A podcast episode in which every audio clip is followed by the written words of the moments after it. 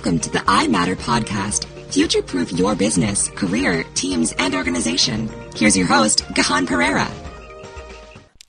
Welcome to the I Matter podcast. Can I ask you a personal question? If you could live anywhere in the world, where would you live?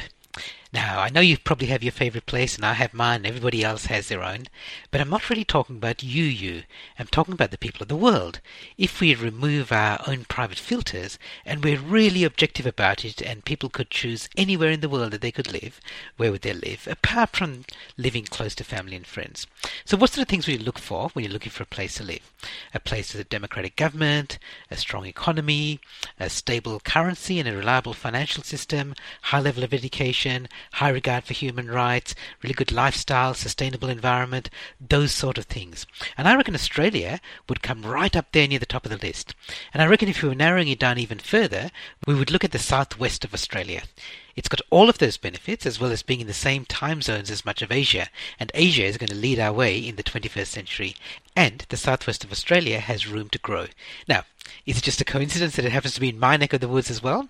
Well, I'll let you decide that. But before you accuse me of being biased, I challenge you find me another place in the world with all those benefits. Bet it's not as easy as you think. Now, the reason I'm talking about this is because in the next three weeks, I'll be speaking at two conferences in the Southwest, one in Busselton, one in Bunbury. They're both about the future of the region and its major role in growth and development over the next 30 years or so. And in both of these conferences, I'll be talking about why, why this region is such an attractive place to live now. And it's not just because of the things that I said, you know, the economy, the environment, access to Asia, those sort of things are important and that's part of it. But the biggest driver is what I call the end of distance. You see, the southwest of Australia and many other regional areas in Australia and around the world have always been an attractive place to live. But because all our work has been centralized around cities, it's been too far away for most people to live. Now, that's changed. The internet has changed all that, and in a really profound way. In a few years, teams won't need to be in the same office. Travel will happen in driverless cars. Drones will deliver goods 24 7. Virtual reality will take us across the world instantly. Now, a lot of that is already happening, but it's not mainstream yet, and soon it will be. And when that happens, regions like the southwest of Australia, which until now have been isolated by the tyranny of distance, will be connected because we'll have the end of distance. Now, if you're a leader, this is not just a theoretical academic discussion. You've got responsibility for steering your organization into this future, and your workplace and your teams will change. So, what will our workplaces look like in the future? I recently talked about this with my friend Dr. Chris Pudney. Chris and I host a monthly podcast, Out of Office, which is all about this kind of workplace. And in a recent episode, Chris described a day in the life of a future worker. So I'm going to share that with you here. And as you listen to this, imagine that it's taking place not in a major city, but in a regional centre like Busselton or Bunbury, if you're from Western Australia, or somewhere else near you. The sort of place where you might choose to live if it just wasn't so far away. This might just convince you to move there.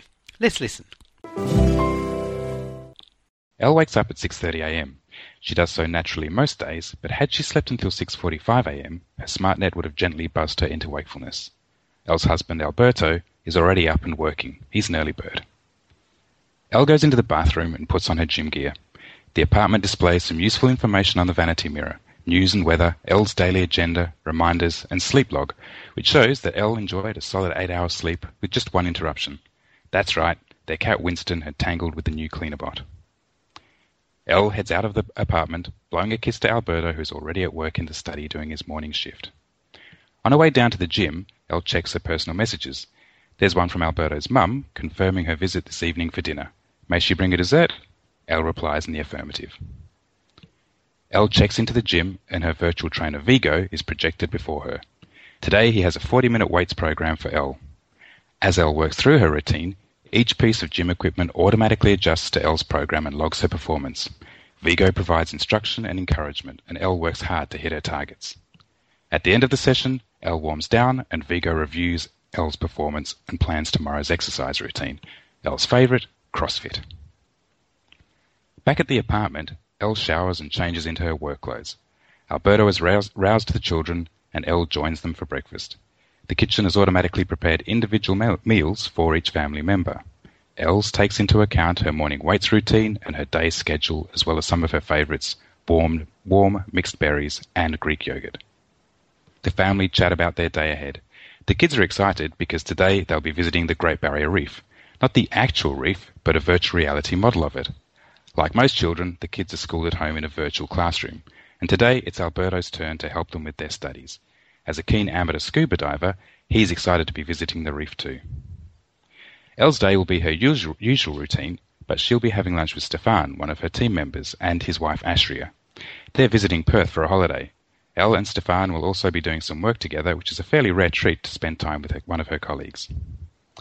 While Alberto and the kids are getting ready for class, Elle speaks with the home automation system. Everything's operating smoothly, but there is an alert from the cleaner bot when it had to shut down suddenly last night. Winston. Elle reviews the menu for the evening's dinner and confirms cancellation of dessert. Elle also confirms her lunch booking with the restaurant. A short list has been predictively generated based on Elle's personal tastes and those of her guests. From the list, she selects a restaurant known for its spectacular views and specialty dishes sourced from local produce. Hello, Chris. Hi, Gihan. How are you? Very well, very well. Welcome to the future. indeed, indeed. The not too distant future. Yeah, that's right. That's a really great idea, Chris. And I really credit you a lot for writing this story of Elle and a day in the life of a future out of office worker. I love what you've done.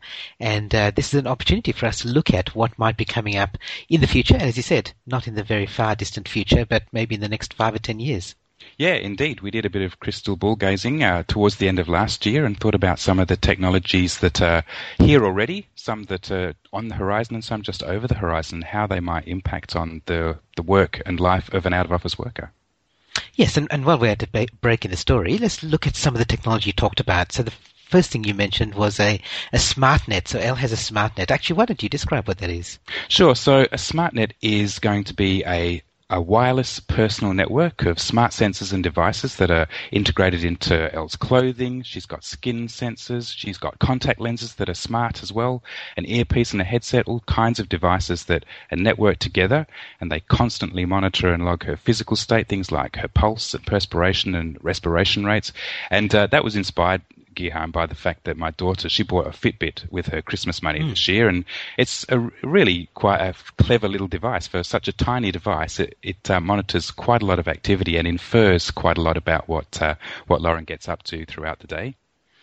Um, but the Elle SmartNet uh, will be an advanced version of that, and the information that it collects and logs Elle would be able to selectively share that with a variety of online services, and that would allow her to uh, allow them to provide services to her. And the device, the SmartNet, would also allow her to communicate with the internet using voice and gestures and even thought. There are devices on the market now, like the Emotiv. They're a headset that allows you to use thought commands to control your, your PC. Um, so uh, as well as interacting, she'd get information from the cloud through the SmartNet, and that would be presented to her through a variety of modalities visual, so they'd be projected onto surfaces that are nearby or onto her contact lenses in 3D, or into her earpiece, or she'd have tactile feedback through the skin contacts that make up the SmartNet. Yeah, great. And another thing that you mentioned was about her smart house. So she's got an apartment which um, kind of knows who's living there and is connected to, to her and the other people in it. So uh, as she goes to the ba- in the bathroom, her vanity mirror gives her information, which is completely relevant and customized to her. Mm-hmm. Uh, they've got an automatic cleaning robot, like like the Roomba, created by this company iRobot. Um, and at the moment, it just does kind of like cleaning, uh, floor cleaning. But in the future, I'm sure we'll have technology that does other sorts of cleaning as well, because it can't climb stairs like Daleks. yeah. That's the same sort of problem. Yet, yet, but we will have that, of course. Um, and you've also got the smart kitchen, where the, the kitchen automatically uh, prepares meals. Uh, it's I remember many years ago, Chris, the, the whole idea, when, when the internet was new, there was the, the whole idea was that we'd have an internet connected fridge where the fridge would automatically know to put in an order to Woolies and Coles when it was uh, low on your supplies. And this is taking it to the next level where the whole kitchen can do that. Yeah, yeah. And of course, it would place those orders based on what it what it infers that you need for for your various healthy diets and for your exercise programs for the the, the daily routine that you have. All that would be done um, intelligently.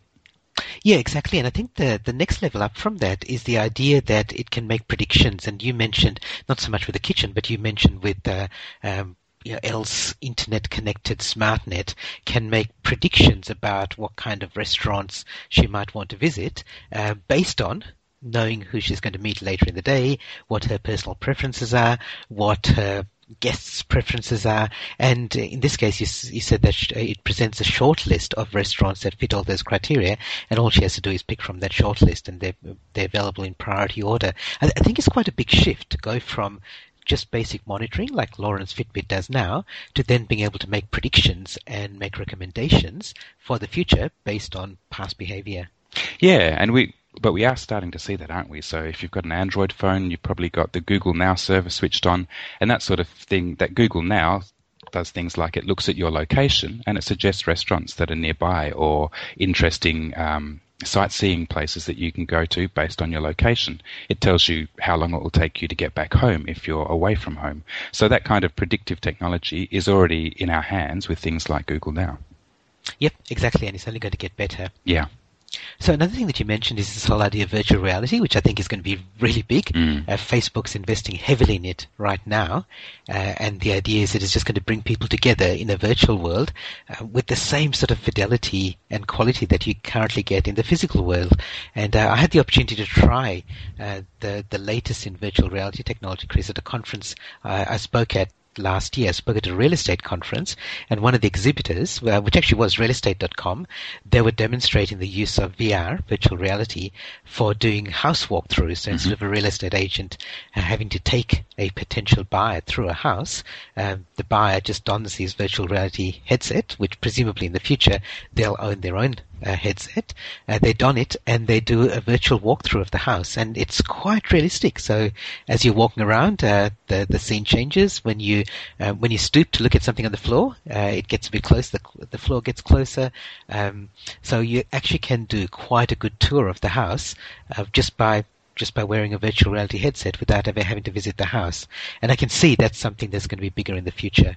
Yeah, so uh, it's been a long time coming. You and I remember VR from last century, which was these huge, cumbersome headsets that you had to wear, and they were really the, the fidelity was really poor. But now the current VR, the, those those headsets are much more compact and lightweight. The fidelity is far greater than it was a generation ago, and then in the future they'll be integrated into Elle SmartNet. That VR will be available um, seamlessly and with, with high fidelity. Yes, and I think without trying to predict too much into the future, I think it's worth mentioning that wherever you are, and whatever business you're operating, just think about if there's any sort of physical aspect to it. Just think how virtual reality will affect that. I, I can see that myself. As a conference speaker, uh, at the moment, I get on a plane, fly to a venue where a few hundred other people have done exactly the same thing. Mm. They they gather in a room, and uh, I'm up there on stage speaking for for 45 to 60 minutes. Um, and I think that's going to change, and VR is going to change that. Mm-hmm. Uh, the the big news probably about five years ago, or the buzz was all about holograms. So uh, the people would still be at the conference, but a hologram of me would be projected. So uh, that takes away the cost and the expense and the the fatigue of me traveling. But virtual realities means that somebody who wants to be a conference attendee can don their VR glasses, sit in a room uh, or a virtual room. They look around and it's like there there's a whole crowd with them, and they look up and they can see the speaker, uh, and that's going to be reality, not just virtual reality. Yeah. Um, another thing that you mentioned is this idea of the, the virtual trainer.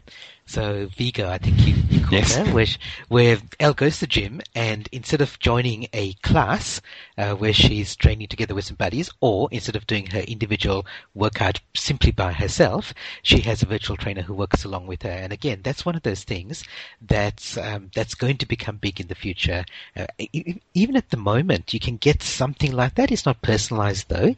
Uh, at this stage, for example, when I go to my 24/7 gym, if I want to do a workout uh, by myself, I can do that. But if I want to do a workout, uh, I want to follow a, a, program, then I can go into the training room and choose from a number of different uh, videos which are projected onto a big screen, and uh, just follow the instructor's uh, uh, training. Now, the instructor doesn't see me and I can't see her, so she doesn't know whether I'm doing the right thing or not.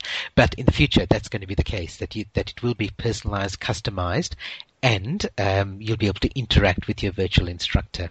Yeah, it's very much what you said about VR previously, is that it's the impact of virtual reality on that, combined with the feedback to the system that develops your program. It looks at how you've performed, what your needs are and your targets are, and adjusts your program accordingly.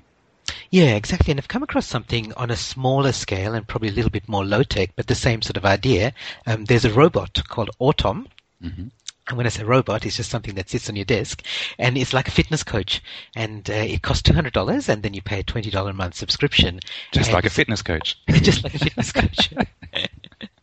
and and she's a weight loss coach. So what happens is that uh, she you you log what you've done. So you you log you log your routines, uh, your fitness routines. You log what you eat, and she cheers you on or chastises you right. to the routine. Just like a fitness coach. It's just like a fitness coach, but but also just like a fitness coach, she customizes her advice to keep you motivated.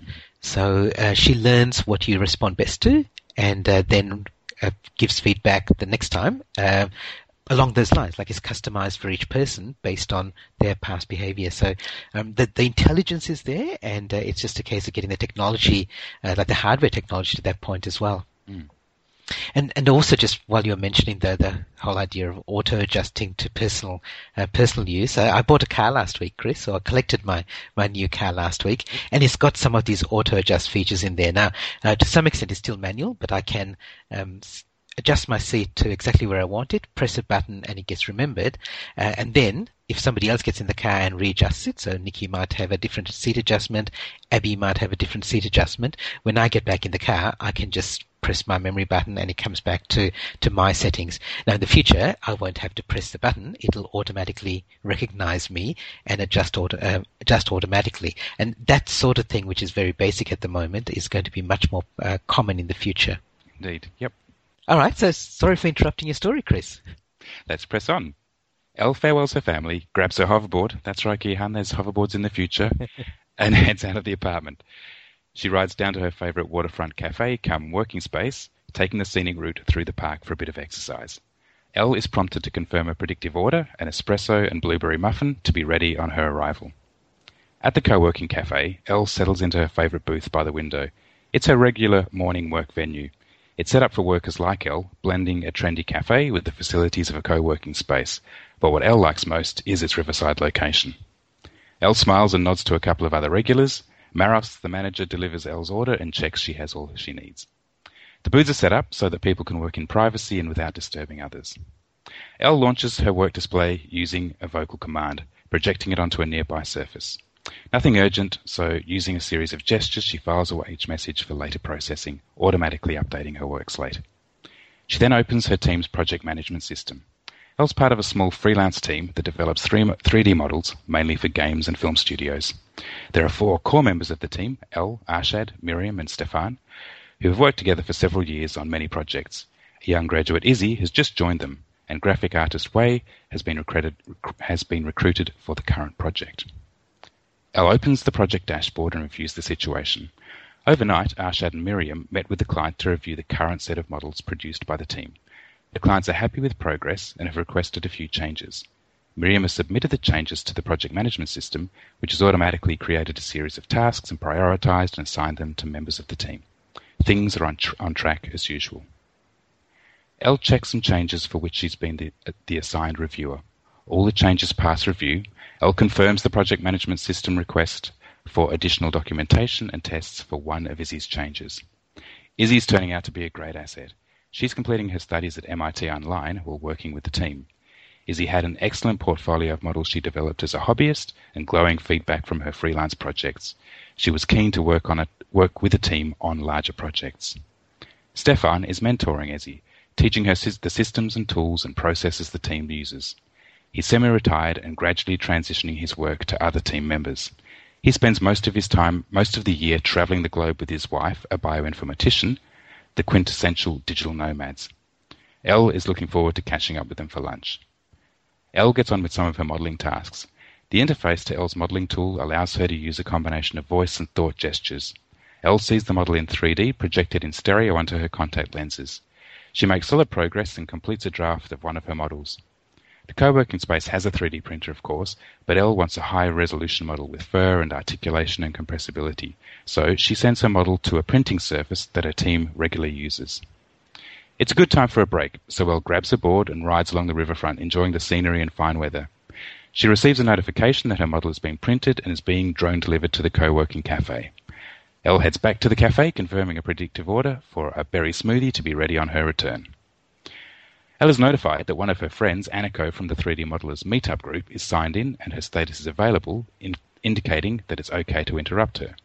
Elle locates Aniko and they, have, they go to a quiet booth for a chat.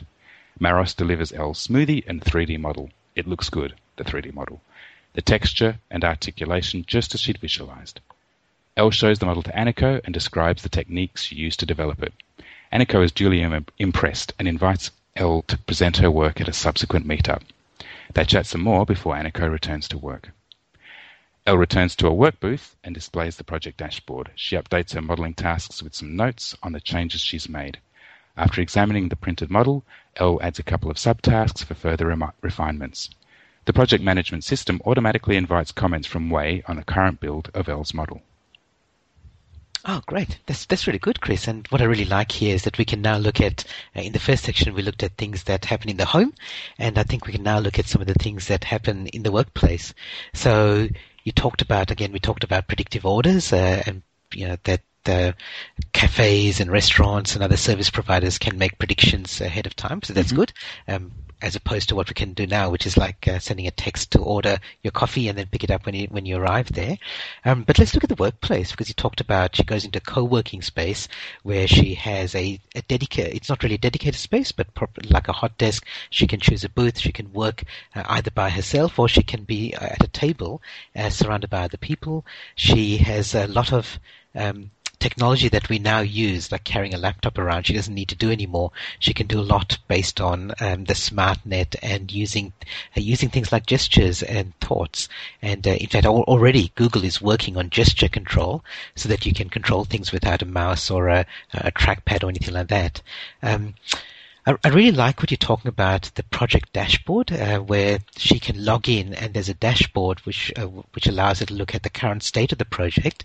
And that I really want to focus on the point that you made that it's it's automatic. The the project management system is it's like having a, a very smart project manager for you yeah. um, automatically because uh, I, I, think we can't we can almost and not visualize how smart artificial artificial intelligence is going to be in in the future. So in five or ten years, in fact, I saw a prediction that said in ten years' time, um, a thousand dollar laptop, which you might be carrying around today, will be as smart as a human brain.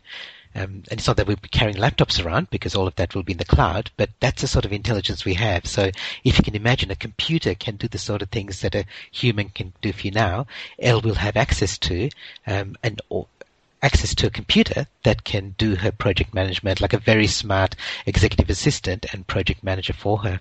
Yeah, that's right, Gihan. I think a lot of project man- management is mechanical, and the real skill in project management is about managing people and personalities, not that mechanistic stuff of assigning tasks to individuals and prioritizing. A lot of that is quite mechanical, and there are uh, simple workflows that can be followed, and even a dumb project management system could handle that today, let alone uh, what's needed in the future. So it's really about freeing up project managers to do the difficult stuff and um, and getting the, the really easy stuff done automatically. Yeah, and, and I think it might be a little bit controversial, but I think that the the AI will even be emotionally intelligent and yeah. be able to assign tasks uh, to say that these two people you know, haven't worked together well, or they may not, or um, somebody is going through a difficult issue at home, so yeah. maybe they shouldn't get that task, and so on. And even that can be automated.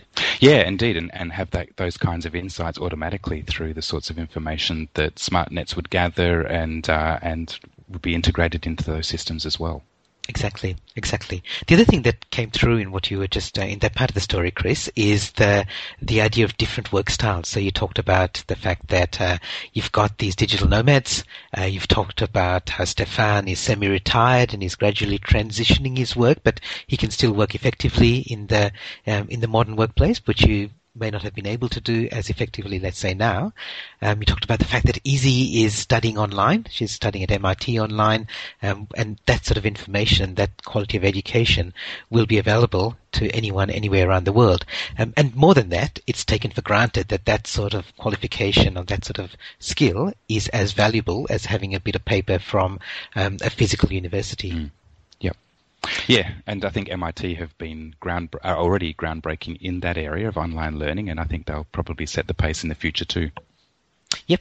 Yep, and a couple of other things which are starting to become commonplace: 3D printers and drone delivery. And I think again, those are going to be two um, yeah, disruptive technologies. Yeah, yeah, especially if Amazon get the drone delivery up and running, that'd be great. Yeah, exactly, exactly, and I think that's going to change a lot of industries.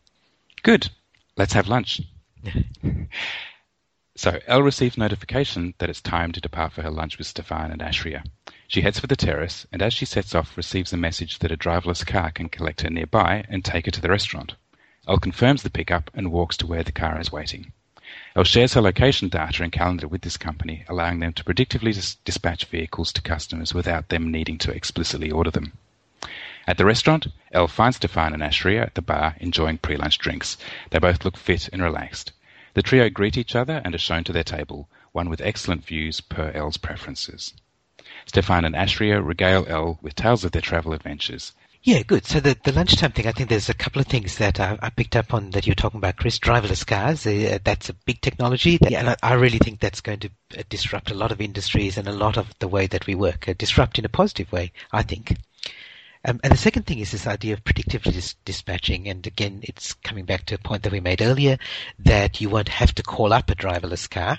It will know that uh, it's uh, that the company will be able to predict that you'll you'll need one at this time. Mm. And uh, it sounds a little bit scary, uh, but I think the technology is getting to the stage where computers will be able to make better predictions about our future than we can make ourselves.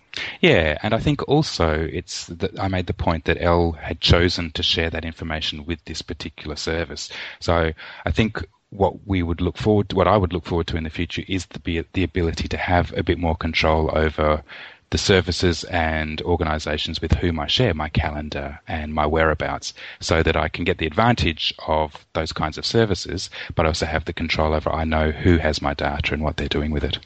Yeah, yeah, good point. Okay, let's press on. After lunch, Elle and Stefan head for a CBD working co-working campus where they'll have a video conference with prospective clients. They farewell Ashria and a driverless car delivers them to the campus. They find an available meeting room to prepare, prepare for the call. The team has been approached by a game studio to work on a future project. Elle's team has worked for this client before, so they've been shortlisted for this project based on their successful track record with the studio, as well as their excellent reputation doing similar work for other clients. Elle and Stefan also discuss Izzy and agree she's a keeper. They schedule a video call with Izzy to find out more about what makes her tick and how they can make work with the team more meaningful and rewarding for her. They receive notification that the meeting time is approaching, so they head for the telepresence suite they've booked. They could have used their SmartNets for the video conference, but the campus customer relations system has suggested they indulge themselves in the high-fidelity holographic VR offered by the telepresence suite. The meeting is a detailed presentation of the project to the shortlisted teams, followed by a Q&A session. It goes well. Elle and Stefan get the information they need to draft a bid for the work, and after the session, they plan to share what they've learned with their core team and develop their proposal.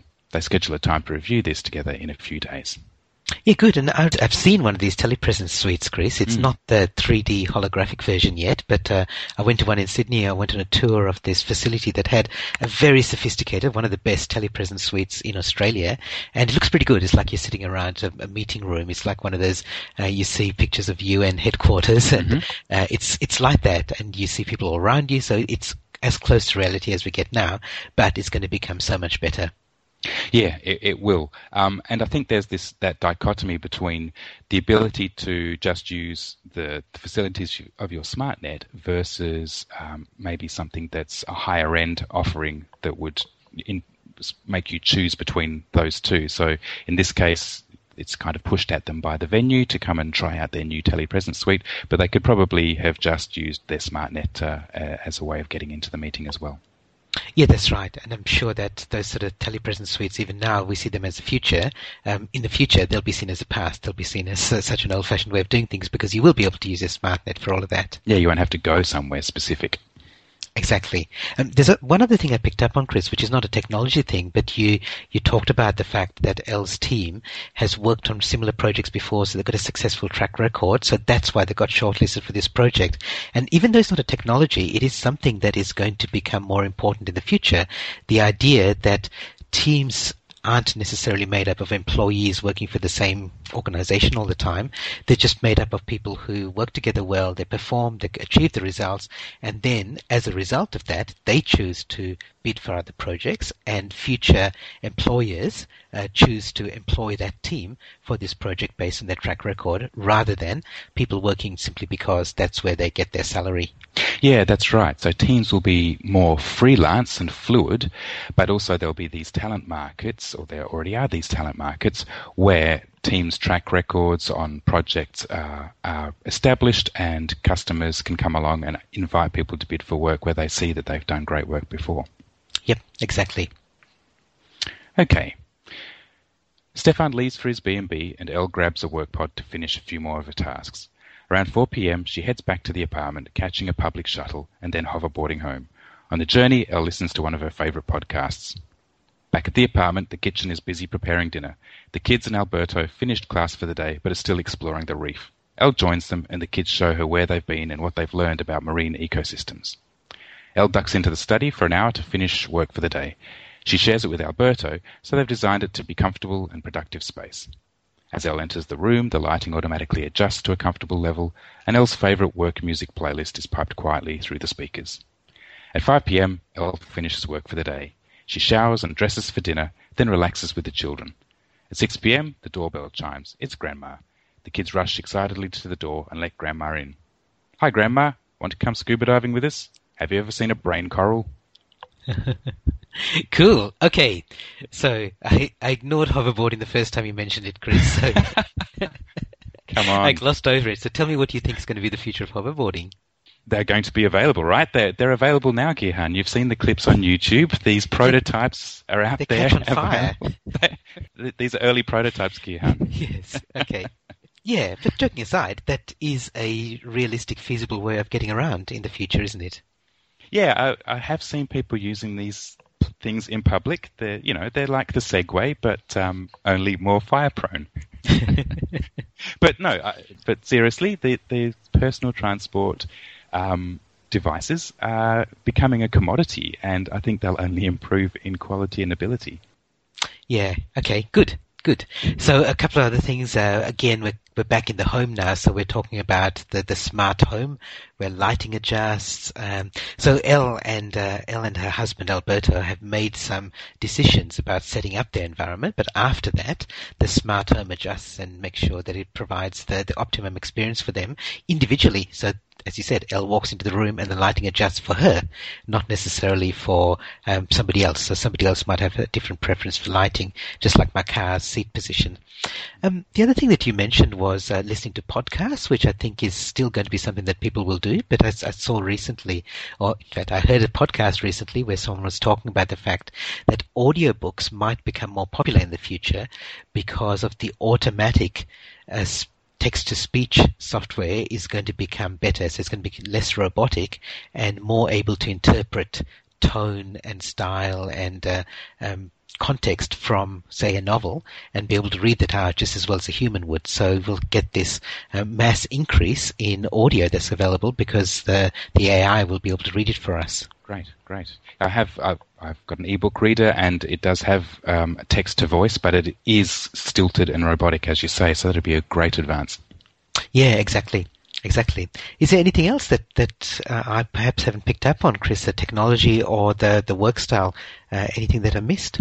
No, I think if we want to wrap things up, Gihan, I would say that, uh, that I think things do stay the same in so much as out of office work is about flexibility, and the technology just makes it more seamless than it already is to work productively and to integrate your working into your daily routine and your daily life and, and make it um, rewarding and, and meaningful.